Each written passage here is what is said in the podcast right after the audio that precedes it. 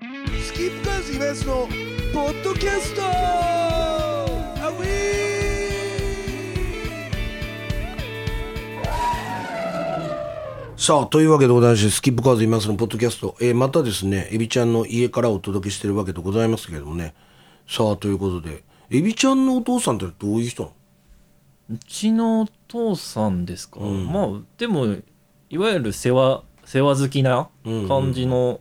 人で、うんなんか自分で飯とかも作ったりとかもああそこは血受け継しいたでりんとだかな、そんな感じでしたねエビちゃんのお父さんいくつで亡くなってるわ66早いなかなあーそこもなんかちょっと共通を感じるなうちが77だからああなんまあかちょうど10個だよねうん66は早いねなんかいろいろあるんですよねあの66で亡くなったけれども68みたいな感じのねなんかあの数えうんあれあれ何俺いまだよく分かって生ないまれた年をうん0じゃなくて1からって数えて、うんでその後その年に、まあ、あの誕生日を迎える年だから、まあ、うちは10月に誕生日だったから2つ足してうんうんうん68になるのかな、そういうもんなんだそういうあの特に仏教とかはあーあちゃんと宗派あったんだうちは一応その実家の方はあのおじいちゃんおばあちゃんのところがすごい、うんうんあの檀家だったからそれの流れがあってで納骨堂とかもあるんですようちのえそうなんだはいじゃあ全部もうその代々で海老名家が入るっていうのが決まってるってそういうでかすね海老名家とうちの母親の方の、うんが割とその地元の割といろんななんか名手までは言わないですけあああどあああ結構大きな家だったんでうんうんうんうんでそこでお坊さんももうだって普通納骨堂ないよね一族のいや今あの北海道は特に納骨堂文化なんですよお墓は雪が降るからうんあのなかなかそのお墓を作る例もあるんですよもちろんだけどそう納いうこ骨とか堂が割と主流だったりするんですようわ聞かないと分かんないもんだねで一応その2つ納骨堂があるんですけどうんでそこに入ってるうちの母親と、うんえっと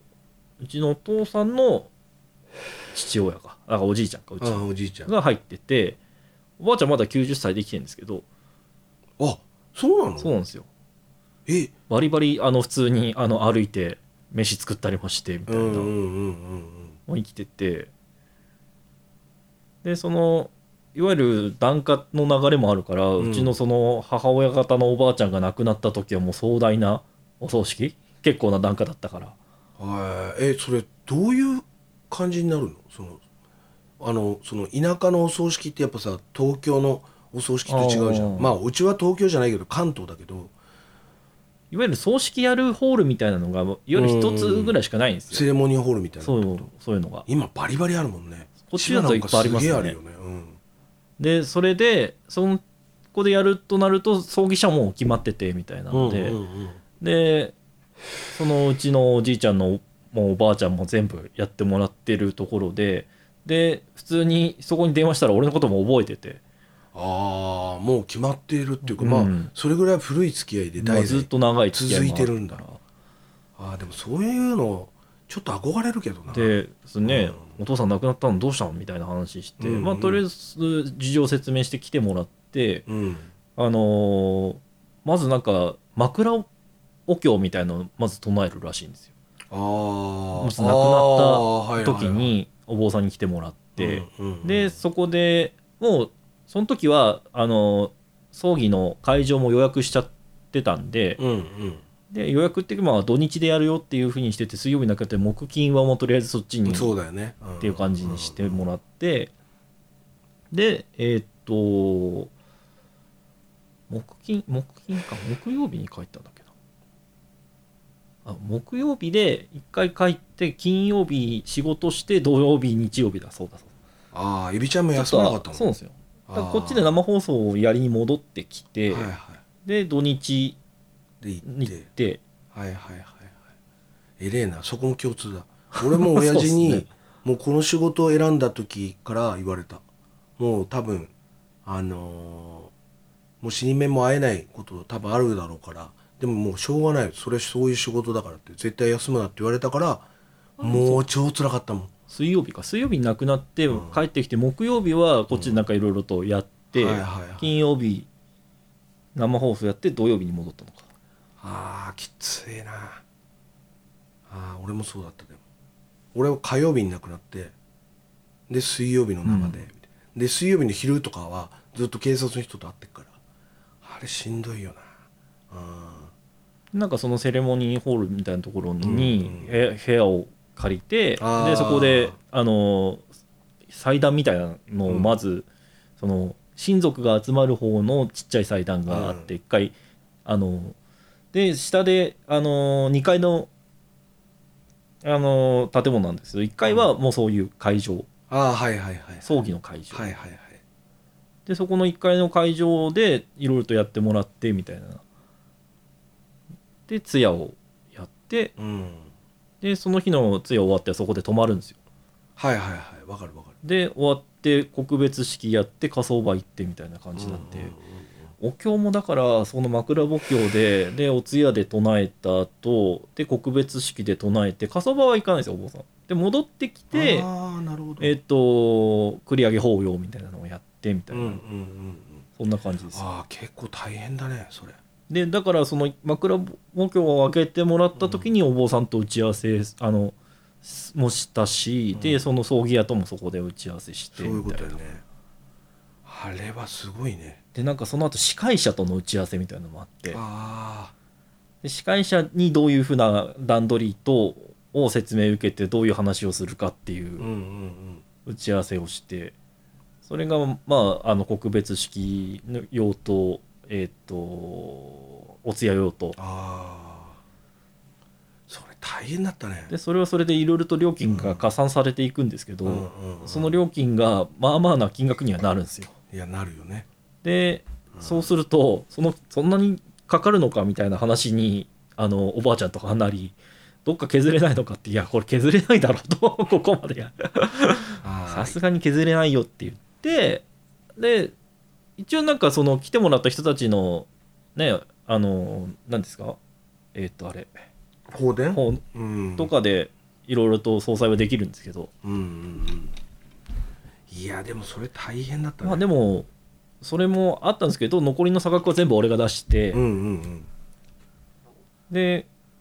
一段落したとこで今度はえっ、とえまだあんのあそうですねあのいわゆる四十九日までにお経をまず唱えてもらうあーはいはいのはいに一週間ごとのやつ一週間ごとに来てくるらしいんですよでその時のあのお経あのお布施代も置いてきてうわでも帰ったのは四十九日の時だけなんですけどーはいはいはいそしたらまだ今度は位牌を作ってなかったっていうのもあってえでもそんだけ完璧な段取りだったらそこは葬儀屋はそこまでだったあのいわゆる告別式までだったんですけどあー位牌はこっちで注文してなくてああなるほど白木の位牌のままだったんで、はいはいはいじゃあちょっと位牌を注文しようっつって俺が注文して うん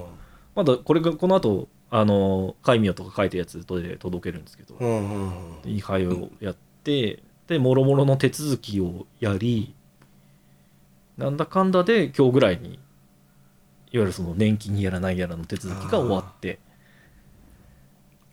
大変だいなやこれーなんか手続きだけでも大変だし、うん段取りだけでも大変だけどこのあとまだお盆とかもあるからどうなんのかなみたいな、ね田舎の方の本のが大変そうだよねそうなんですよねなんかだっ逆てにそういう方がうちはもうその一日のそのピンポイントしかみんな集まれるっていうとこがないからもう全部そこに集約しさせるしかなかったもんで事情を説明してこうでみたいなだから1週間ごとのっていうルールも知ってるけど全然それもできてないし四十九日に本当に身内だけが集まってみたいなって感じだったあとなんだっけななんかさとにかくさすごいいっぱいあんだよねルールがねそうなんですよねうん、俺も初めて知ったあとさこのいほんとこれだから逆に言うとその人が亡くなってやることがすげえいっぱいあるじゃん、そうですねあれやることがいっぱいあるから逆にいいのかなって思うあー反面もあってやることがいっぱいありすぎるからその段取りを追っかけてくるの精一杯で、確かにね、うん、ずーっと悲しみに触れるっていううことにもなくなっていくっていうか日常にちょっと戻りやすくしてくれてんのかなっていう,、まあそういうのもあるかもしれないですうねん、気にはなるっていうかすごいよね、本当に大変ですうね、ん、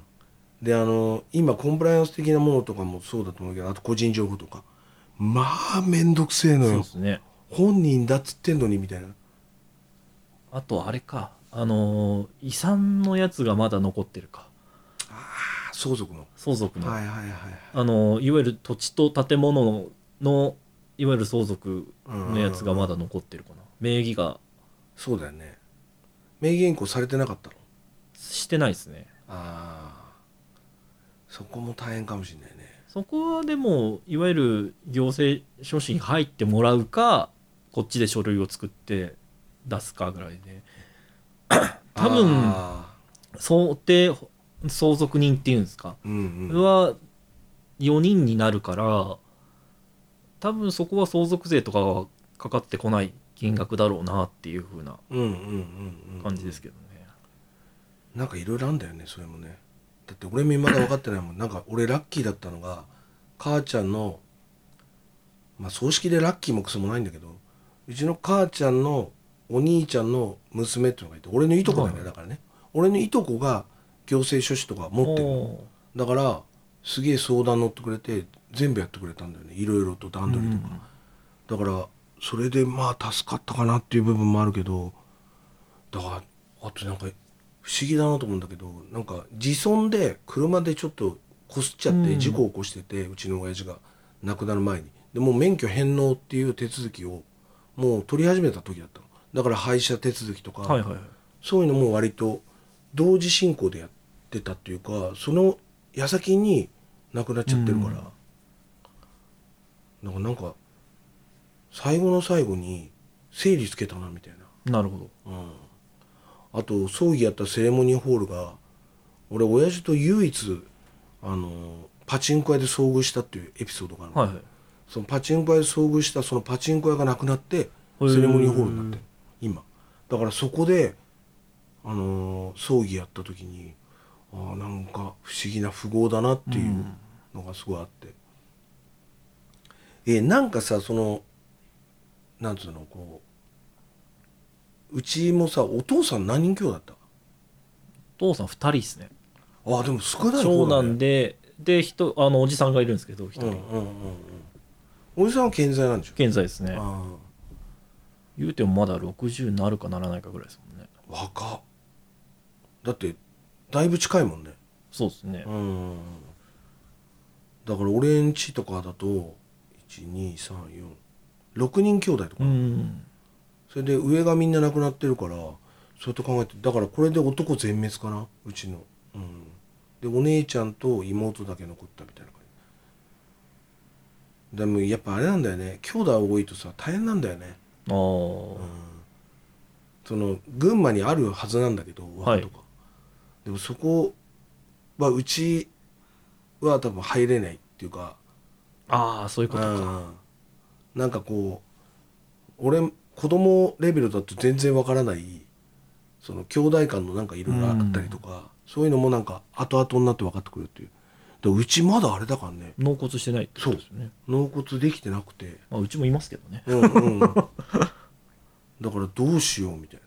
まあねエビちゃんの奥さんもねそうそうそでうまもあそ、どうしようか迷ってますけどねうちもねどうするのエビちゃんまあこれポッドキャストで話すことじゃないけど、まあそうっすけどねまあいいんだけどこれがリアルタイムってことだからいや散骨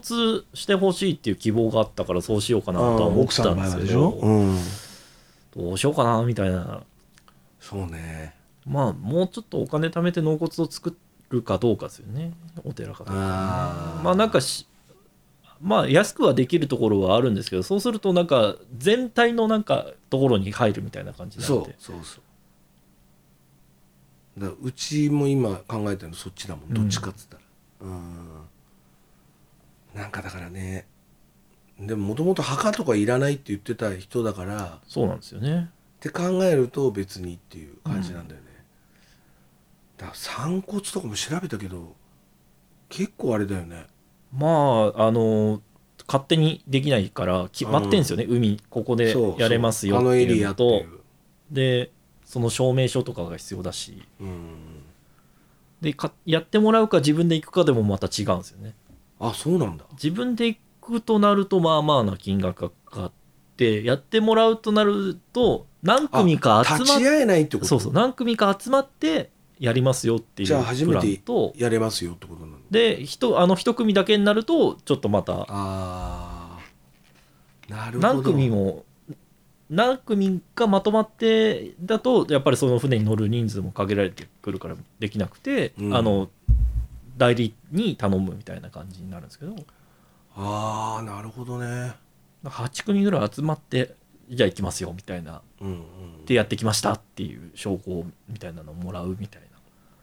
なあーそれかもうクルーザーをいわゆる借り切らなきゃいけなくなるんですようね、わマジか散骨するんだったらああーのあのいわゆる自分たちだけでっていうかあーはいはいはいはい業者に頼んででそこのえそれだところに行って結構いくでしょもらって40万ぐらいいくかいかないかぐらいかな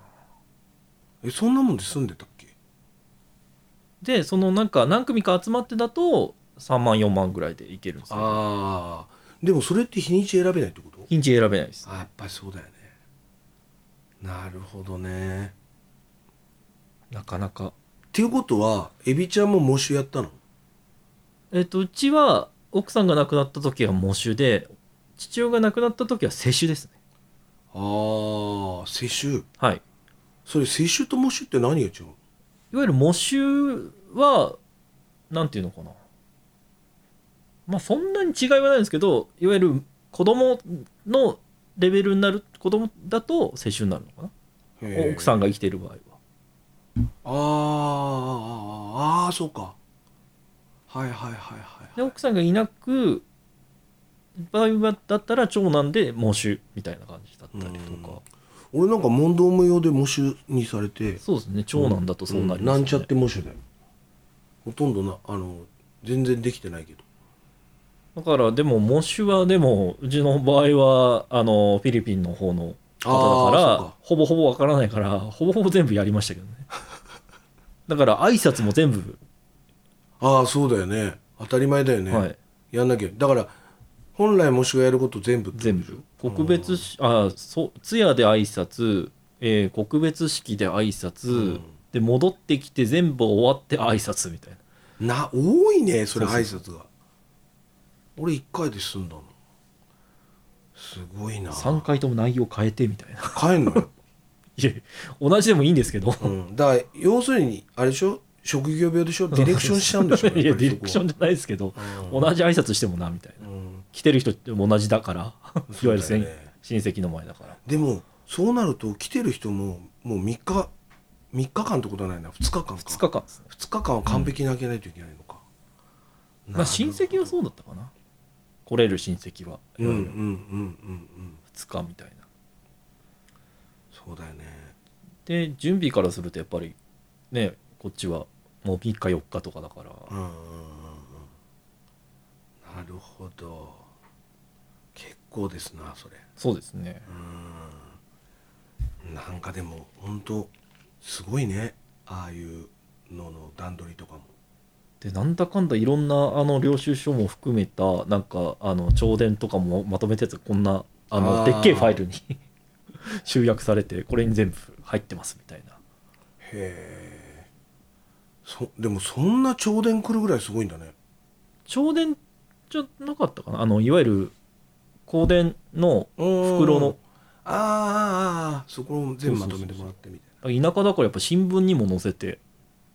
なそうなのそうそうそう不法欄ってあるじゃないですかあるあるああるれに載せてでそれ見て来てくれる人とかもいたしあそうなのそうそうそああでもそこはでもやっぱりちょちょっとなんていうのかなそのそっち独自のコミュニティみたいなのがちゃんと出来上がってんだね、うなんかそれであのいわゆる俺の同級生とかも何人かへ来たりえもうエビちゃん何年も会ってないような会ってないのへえでもうちもあのー葬儀に関してはえっ、と同級生が一人来てくれたぐらいなんだけどその後の、えー時間にみんなで上し集まって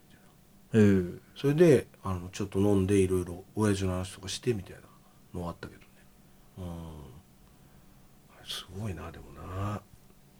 さあということでございましてね、えー 一緒にわたってなんか締めっぽい話でしたう ね、んまあいたまにはいいんじゃないあとこれからいいずれみんなそういうことを迎えなきゃいけないかあらーみんな参考になる心構えみたいなるほどなうんっていうね意味でもねまあそんなわけでございましてスキップカーズ今すのポッドキャストまた来週さようなら